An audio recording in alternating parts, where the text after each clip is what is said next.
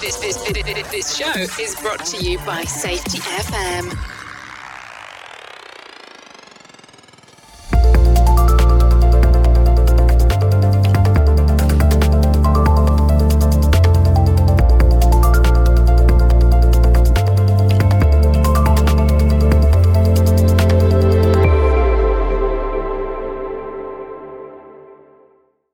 Hi, listeners. This is Brent Sutton.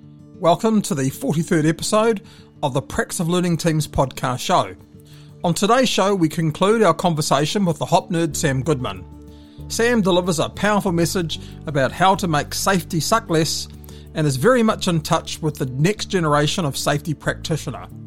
Please sit back and enjoy as we explore the ongoing journey of Sam Goodman, the hop nerd. What do you see the future as? Which part? Well, I, I, I mean, yeah, like, like everything else, um, you know, if you think about where you've come from, if you think about the last 12 months, because it's been an amazing journey, hasn't it? Over Absolutely. that period of time. Absolutely. You know, for me, um, again, when all of this kind of happened with the podcast, um, when everything kind of happened, again, I, I kind of accidentally wrote the, the first book. That's kind of sort of how that happened. it started out as a blog post and turned into a book. But I, those are those are I don't know. That seems that seems like more fun to me than kind of like sitting down to plan. I'm not I'm not a, I'm not like strategic by any means. It's most of it's just uh, just uh, writing an article and then turn it into a book. But with kind of this whirlwind of of podcast and book and kind of everything else that's happened over the the past 12 months or so um it's the mission's always been the same. When when when i first started the podcast the mission is was really simple and it was just to make the world a better place to work period. Right? And and that's not changed. So when i think about what the future is kind of where i go next wherever that mission takes me to, to be back to embracing the chaos of, so what is life right? organic, right. Where wherever that takes me my my my mission has always been to make the world a better place to work. Now that's kind of grown into this idea for me kind of more pointed into making safety suck less. That, that's kind of the catchphrase nowadays. We're making the world a better place to work. But in particular i really want to make safety not suck because it shouldn't suck. It doesn't have to suck right? The ways that we do things we safety shouldn't be this way. It doesn't have to be this way right? The role of the practitioner doesn't have to be this way. It shouldn't be this way. So a lot of kind of where my mind has been lately obviously with the book and then just kind of in my day-to-day endeavors and things that i focus on is just trying to make a more impactful role for the safety practitioner right? And creating a safety practice that isn't just about the old stale starchy stodgy things that we've kind of talked about but trying to work our profession into the world that we, we've kind of been really afraid of going into but risky innovation right? We talked about safe mediocrity versus risky innovation. The change that we want to see is through innovation. It's not through doing the same things harder right? Mm-hmm. It's not through doubling down on the ways we've always done things. And again i have to put in the little you know the the, the, the little announcement here and say i'm not completely beating up everything that we've done throughout the history of safety. I'm not i'm not saying that because I'll, I'll get like a thousand dms people saying what do you mean you know but this idea that we have to continually evolve it's this idea that we have to actually do things a little bit differently sometimes. So that's where i've been kind of at. It's really been in that space and kind of circling that little rant back to the book. That's a lot of what we talk about in the manifesto so we talk a lot about risky innovation versus safe mediocrity. Mm-hmm. I, I I agree. I, I mean, more and more, the type of stuff that people are talking to us about is, is how to bridge those two worlds. I, I recently wrote an article that's now been posted on the Safety Differently forum, and and, and the article was about you know our, our desire to implement you know the new view of safety and safety differently. And in the article, I said, but if we don't have a different strategy for embedding it, then are we at risk of moving to the same drift of failure? Hmm. Because what I'm seeing is that we're talking this new view, but how we want to embed it is we're still using old techniques. right we're, we're, we're, we're trying to we're trying to place this new view or this kind of practicing safety differently Yeah. on top of the same organizational assumptions Yeah. Right. We're, we're, we're, we're using different words, but we're meaning the same things we meant before. Absolutely. Right. That this is this is great. This is great. But now let's take it and you know, you know how we said air is normal and people may well, that's not no. Let's try to like categorize levels of air and uh-huh. then we can punish certain levels of air and then it'll be super good because then we can still kind of blame people. Yeah. But kind of sort of not we can do both. And that exactly. Until we get into this place of understanding that doing safety differently right? Trying to innovate in this space. It's not just a plug in and play program. It starts with a true shift in our beliefs, right? It starts and organizationally, right? Our collectively held beliefs as an organization.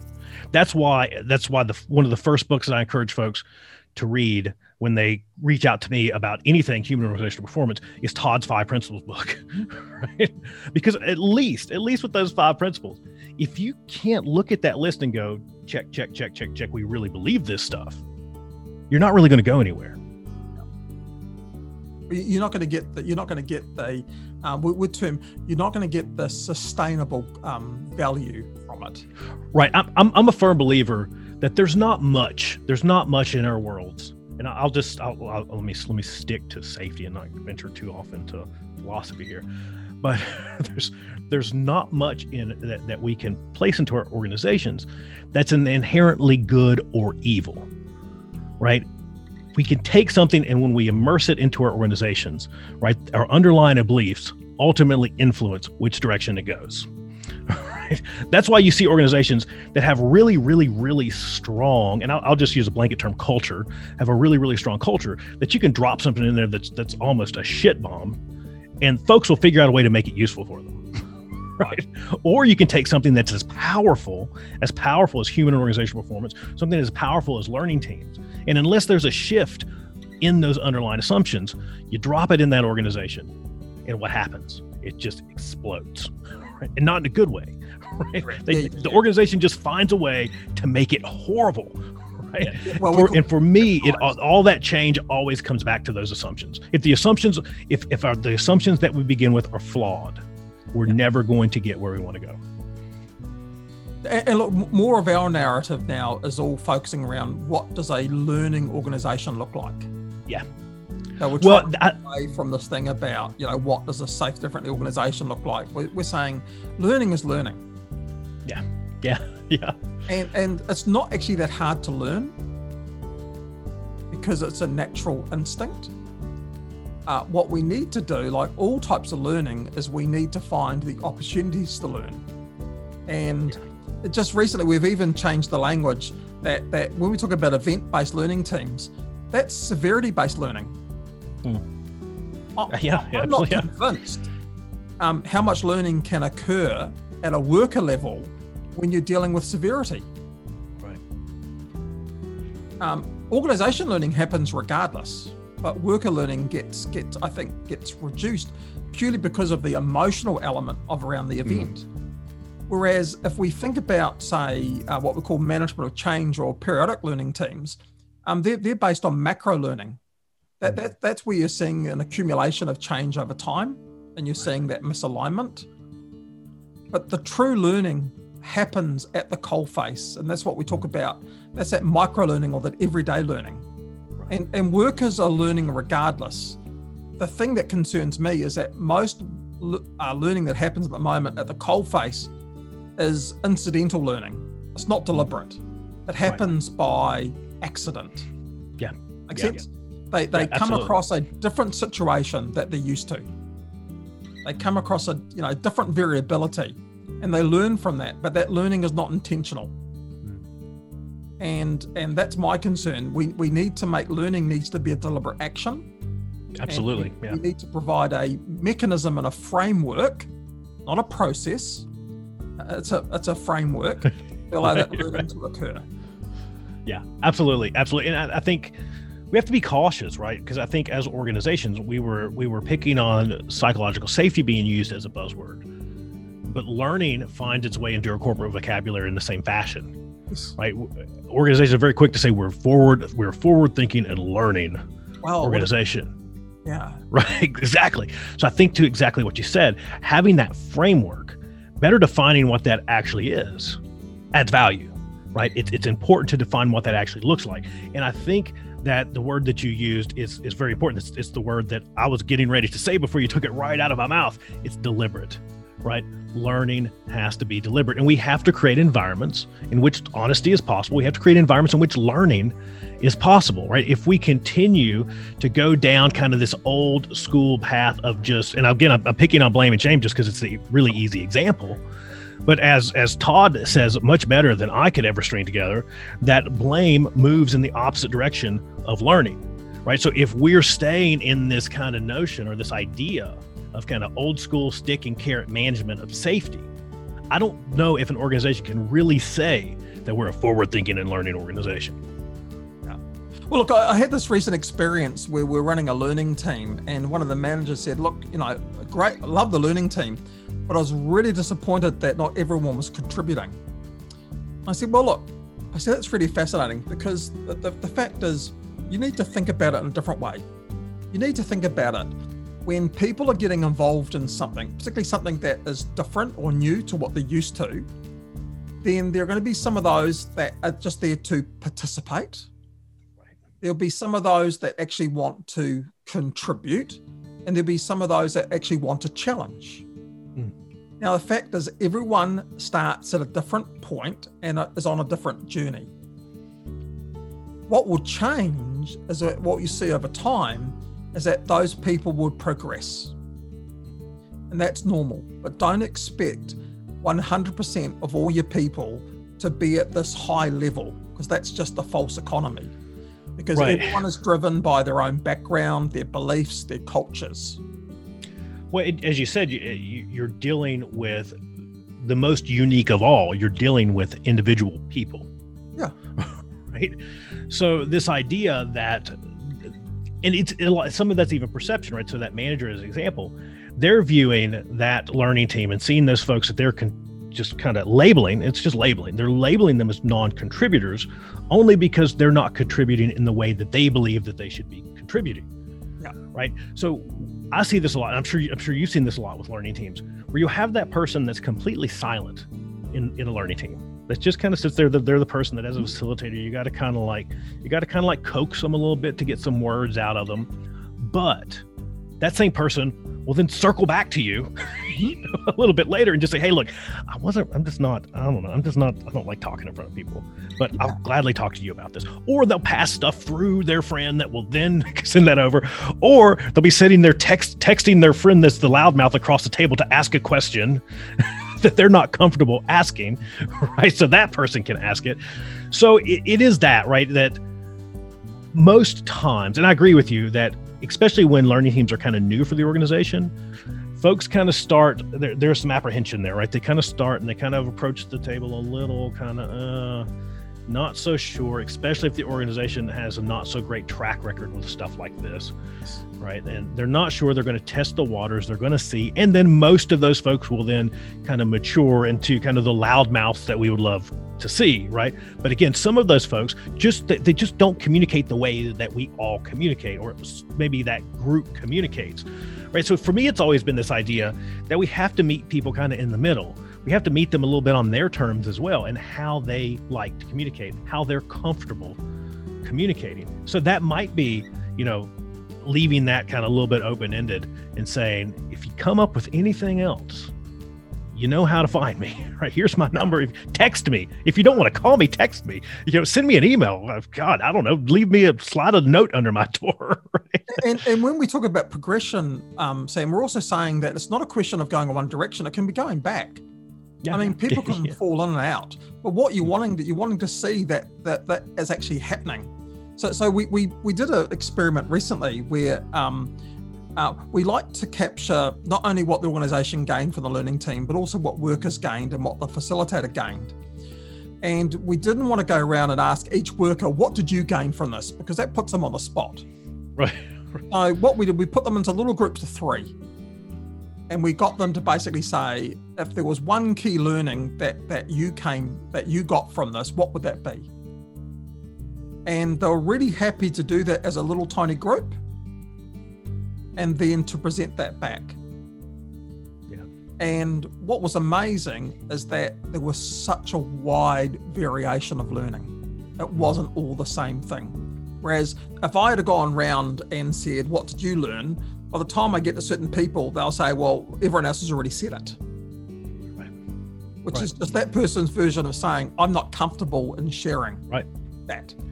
So but I, I- think it's something interesting there too around this notion that kind of back to learning is learning, right? That that's that's a, a, a part that the organizations that I've kind of been around seem to struggle with at first, right? Is this idea that we set out with this very precise strategic problem statement of what we want to fix. The organization already has in their mind what they're trying to learn about, and the all the most of them already have the fix for it in their head, right? They just want confirmation that we can then move forward.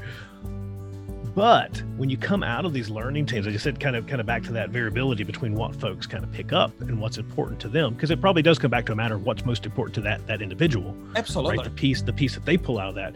But it's still learning is learning, right? You might start off trying to solve ABC, but when you're done, we've we've discovered a whole new set of something over here in XYZ land that we just fixed. Now we we might still have problems with ABC, but we still learned something, right? We still learned something.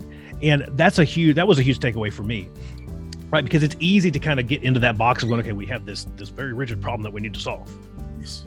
Yeah. And again, I'm, I'm not dissuading this idea of staying on point and staying on target, right? Because a, a, good facilitator obviously does have to have to have some ability to kind of herd the cats, if you will, right? Especially when you get a, a, a, group full of a group full of angry craftspeople, not angry, but you know what I mean, a group, a group full of craftspeople together, right? Uh, or just humans, humans in general in a room. It's easy for us to kind of drift off. I know I uh, obviously listen to our conversations, right? I'll drift off into outer space right? At least Brent here has a good way of like pulling me back into reality and kind of keep keep pushing me.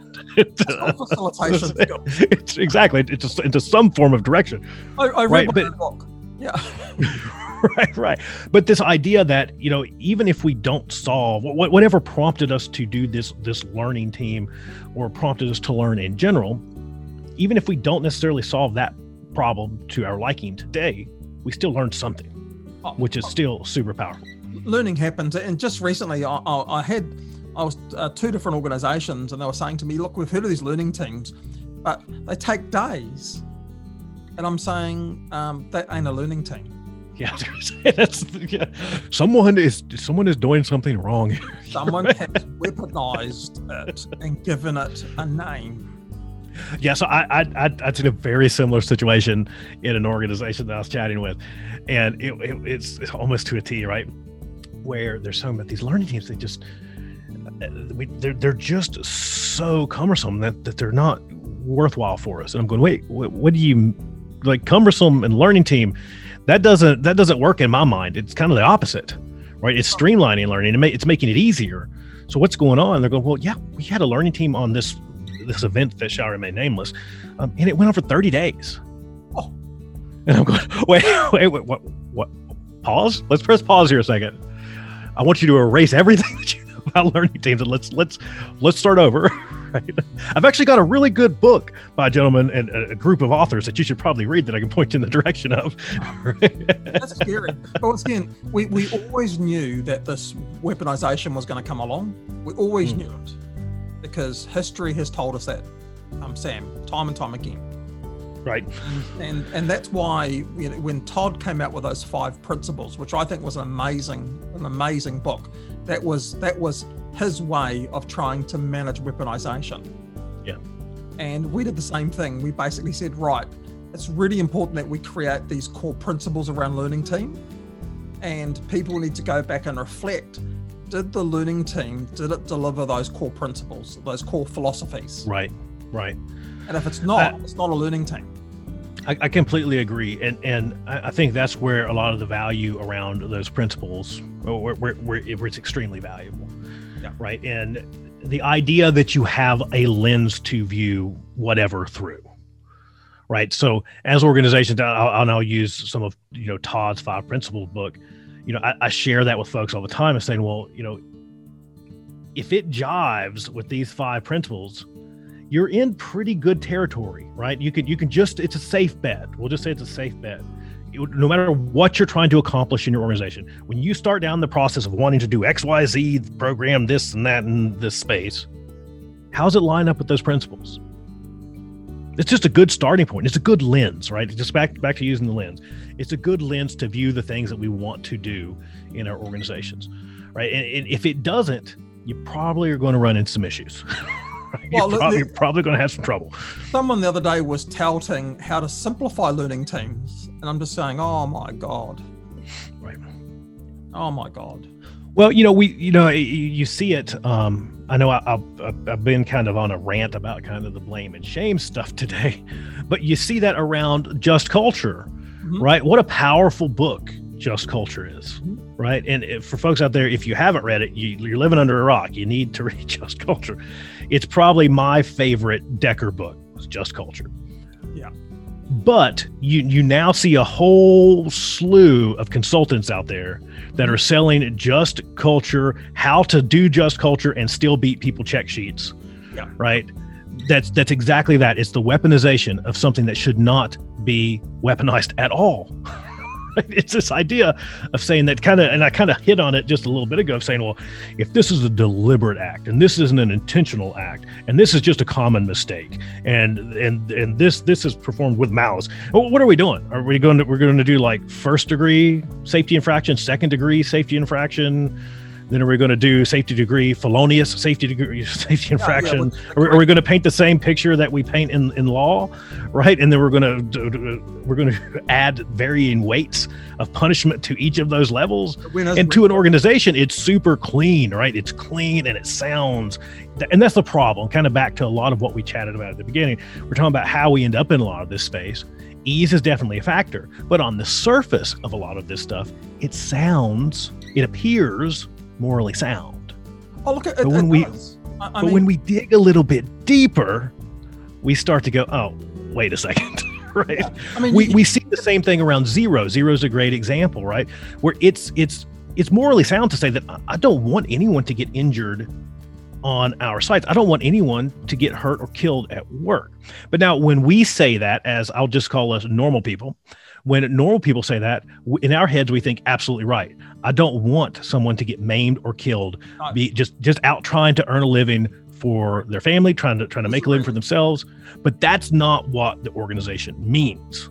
What we mean is we need absolute zero bumps, scrapes, unacceptable. Every company has some form of zero slogan, target zero, mission zero, this zero, that zero, absolute zero, better than zero, you know, this or that or the other, you know zero to the point to where we're going to start resurrecting the dead. You know, it's going to be better than zero, right? We're going to, we've got all this kind of stuff, stuff. Yeah. and and ultimately what we're doing is uh, rather than understanding that that safety is a dynamic thing that is created in the field, we're still clinging to safety as an outcome right? We're just we're just chalking it up to an outcome. And that's where there's so much so much value. And as you said you you hit on the definition of redefining what safety is to our organizations.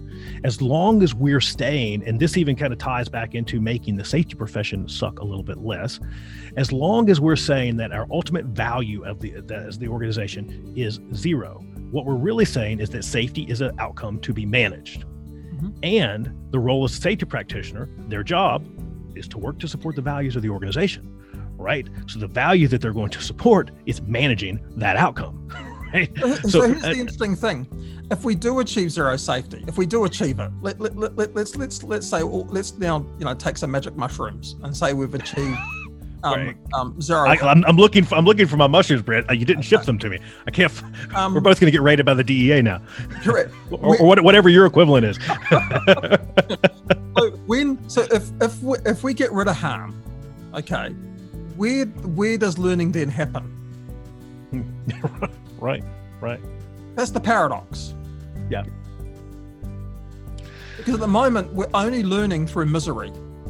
Yeah. Well, it, it, so in so so much of what's missed, right, is is we get so focused on the pain point, as you said, right? Organizations have, have a pain point, and that pain point is that we hurt employees, that we maim and kill people with frequency in our industries and within our organizations right we have that pain point the problem is is that we want a simple easy fix for that problem we think that the way to fix complexity is through simplification We, we, try to simplify our way towards safety success. If we just say zero, we finally get zero, then by God, we're at zero. But even kind of adding on to your point a little bit is that even if we do get to zero, of course, we can always throw out the duh question, which is, is that zero real? Because it's probably not, right? I, I could just about I would just about put my bottom dollar on it that your zero is fake, right? That your employees are just telling you what you want to hear. But then also with that, just because we have zero harm does not equate to zero risk. Right? That's correct. We still, zero mistakes. Right. errors. Right, right, right. We're, we're just looking at the at the absence of something now. Yeah. And kind of in line with that, this idea that we're only learning from misery seems like a really stupid thing to be doing. Right. And I'm, I'm not saying that we shouldn't learn from those events, because obviously, kind of duh, we should. But just from a data set standpoint, we have so much more data on the positive side that we should be examining. Right. And I think that's where most organization probably missed the boat more than anything else is we're looking at this little tiny tiny handful of events that most of us have right? Because we, we've gotten rid of most of the meat grinders out there. We've gotten rid of the stuff that lobs off arms and hands at least regularly right? And so the ones that we're looking at are usually pretty catastrophic events or it's either one or the other right? It's a bump or it's a fatality. It's yes. a knee scrape or, or it's or it's a lost arm. There's not there's not much in between on that scale anymore. I, I am 100 percent with you. I, I, got a group recently to turn Heinrich's pyramid around. Hmm. Okay, and said that if you if you think about what Heinrich was trying to say about his ratios, and, and I won't talk about what those ratios are, but if, if you try and say for it, he was basically saying that if you're looking for a, like a major event that's got low frequency and low similarity, if you're looking at minor events, now you've got a slight increase in frequency and a slight increase in similarity. Right. But if you look at everyday work, you have a huge frequency and a huge similarity. Right. So, but if if we put all this resource and effort into event-based learning, and it takes people hours and days to do that. And they're saying, so we're now moving from one thing to you wanting me to look at 10,000 things or 100,000 things. Right. And people are saying, I can't, I can't use the same amount of time to do that. Right. And that right. becomes the issue that they're looking at it, they're in this linear frame, and they think that the effort they put into one thing is the same effort they've got to put into something else and that becomes scary for them. Right, right. And no one is giving them an alternative. So stick. So we we stay to our bubble because that's where we can show gains through corrective actions mm. rather than showing gains through presence of capacity. Right. Um, right, and right. and if the objective of things like one percent safer is to basically say that we should improve safety one bite at a time because um, it's all about continuous improvement. Does it make sense? It's all about right. you know doing things on a daily basis. Then I'm 100% in for it. For sure, yeah, 100% into it because yeah. safety is not fixable in one big bang. Right. It can, uh, uh, and I don't think safety is fixable. It's only improvable. Right, right.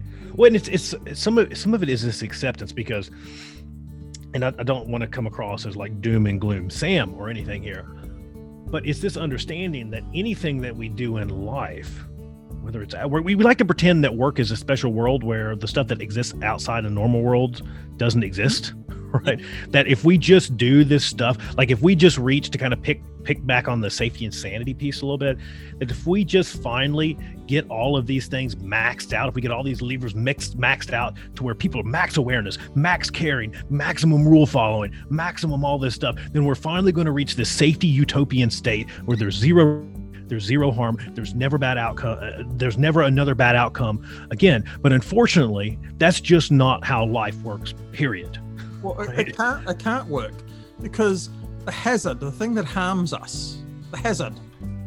If the hazard is present, risk must be present. Right. So, so the fact is, at the end of the day, whilst hazards exist, risk has to exist. Right. Right. Right. Exactly. Exactly. And it, it's it's it's this idea though that that we that if we finally just get all that stuff maxed out we reach utopia. All is well. We just solved safety.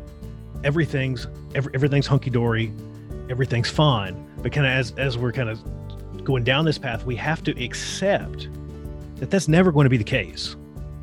The stuff that we do is inherently dangerous stuff. Mhm. and it probably always will be if you walk into a power plant and you look at the stuff that people make happen, it's things that should have never occurred on our planet. right? It's things that, but for our ingenuity and willpower as humans, we created. Right? Anytime you've got stored energy, Right. You look at that and you go, well, yeah, for sure. We'll just make this to where it's just never going to have any risk. Not going to happen. Right? Absolutely not going to happen. Our world is too complex. It's too chaotic. It's too messy for us to ever get to that point. Right? So it's this idea that I totally agree with you. I don't think it's something that's solvable either. I, I think we have to, but, but first, kind of going down that path, is acknowledging that the world is a big, mean, scary place. Mhm. And understanding that we're never going to make it not a big, mean, scary place, right? The old saying, the razor is always going to be sharp. You're never going to make the razor not sharp, right? It's it's always going to be sharp, right? The power plant's always going to be dangerous, right? The factory's always going to be dangerous. Now, for sure, we can make it a whole lot less dangerous, Yeah. but that's always going to be there, or Right. or, or more, or, or more dangerous. But not, not, not, but it can never be not dangerous. Right. Right. There's there's everything that we do in our life. If I walk outside on a bright sunny day in Arizona, there's still a good chance I get struck by lightning. Right? It, And- and can that's still the- happen, and it does. So that's this notion that risk ebbs and flows. Right. So if, if we think about it, um, the, our mitigations, our barriers, our, our controls, whether they are trying to manage the hazard or influence the person, those barriers, controls, and mitigations have to ebb and flow. Right. Their, their ability to do that is going to change. It's not constant. Hmm. It's not constant. Does that make sense? I mean, Absolutely. Absolutely. It- everything breaks down. Right, and and that's a point that we we so often forget, right? And it's this idea, kind of, kind of, kind of back into a little bit of safe mediocrity. We believe that there's safety in stasis, right? That if we can just get to the line, hold the line, kind of back to that utopian ideal state, that all will be well. But we forget one really important underlying underlying piece here is that our systems are in a constant state of degradation Yeah. right we, we, we forget that we think that there's there's better worse and the middle and that our goal is to just get good enough to where we can ride the middle but the middle doesn't really exist right we're either getting better or we're getting worse. Right? And of course duh sam the, the, the middle does exist but we can draw some pretty pretty broad assumptions about it and say that the middle is probably where innovation goes to die if we're right in the middle. And b right it's it's kind of sort of doesn't because we're constantly degrading. So even kind of tying that back into this point of understanding that you know kind of redefining safety even if we just say that safety is the presence of something and let's just say in this case we say defenses right? That still drives us back towards learning because learning is the only tool that we have to understand weak missing flawed or degraded defenses right? And back back to stuff that actually actually stops people from dying at work. Robust defenses. Yes, so so And- we, we we started using this uh, new big word the other week, Sam, called um, um, uh, um, efficacy of mitigations, defenses, and Yeah. controls. Use a learning team to look at the efficacy of something. In other words, i like it which is a very flash word for saying, does the shit align? right i like it But, but you know, I can use that big word, and, and we get to charge more for a big word. exactly right Yeah. and, and, it, sort of reminds me because the same client that we're talking to was basically talking about saying, "Oh, can we replace um, our HAZOPs, hazardous operability studies, with learning teams?" And I'm saying, no. Right. A, a learning team simply gives more context to a HAZOP yeah because the Yes. HAZOP is focused around, um, you know, the design of the machine, its redundancies, all those things. That's the engineering part. Right. Really good. Learning team doesn't do that well. No, that, no. that, that's what a HAZOP does really well. But what a learning team will do, it'll help you to see how people have to interface and relate to and deal with those systems. Right. Well, and I, I think you. Uh, two things. I, I really appreciate the fact you, you bring up context, just in particular, not not not to not to veer this too far off from that conversation, but in our world, especially in safety, right? It seems like we we purposely try to remove context rather than trying to understand it. Right? It's so much easier for us to sit back and try to paint this black and white picture back to that kind of world that we want, right? We try to create this utopian state where context doesn't matter, rules, you just follow them, everything's fine, and we, we just get to where we want to go that way. So anything, anything that helps us to explore context is always going to be immensely valuable for us within our organizations. This idea that context is important, that it matters, and it matters a lot. Safety has been one of the only real pursuits. If you kind of look back at it, if we, if we try to approach safety more as a science, right? We have to admit context. We have to understand that this particular situation at this plant at this moment in time is not the same as the exact situation a day from tomorrow at a different plant. It's, it's just not the same. There can be some similarities for sure, but understanding the context and examining the context is always going to be vital to us. And it's for so long. Again, I, I don't know. I, th- I think it's just this idea that we try to try to create the world how we how we wish it were rather than how it actually is. I mean, I'm just displaying this on your screen to you at the moment, Sam. Mhm. This is from ISO 31000, you know, the risk management standard. Yeah. The very Yeah. first thing it asks about it says scope, context, and criteria. Yeah. And Yeah. it says that if you don't get the context right, then everything else creates weak points and weak signals. Right. Right. And it's like, you know, I say to people, hello. You know, because people yeah. people think that standards are bad. And I'm saying, well, I, got- I got to tell with you, these these standards have come from lifetime works of things. Right. Right.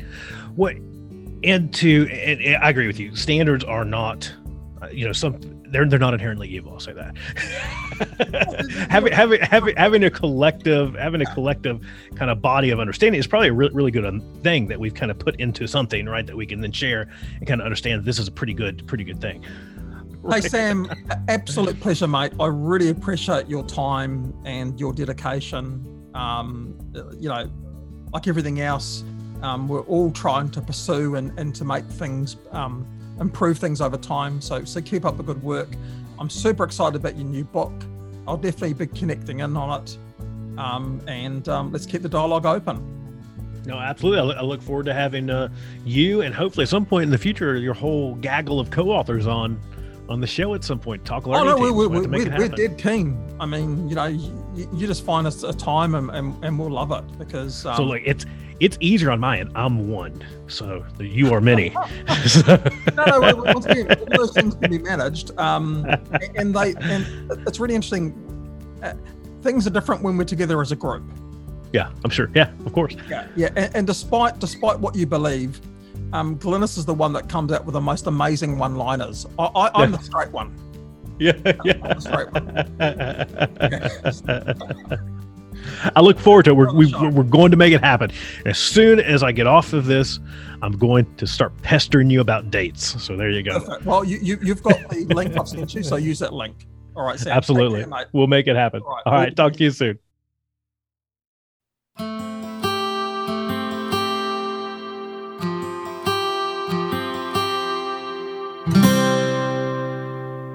Listeners, for being part of this podcast.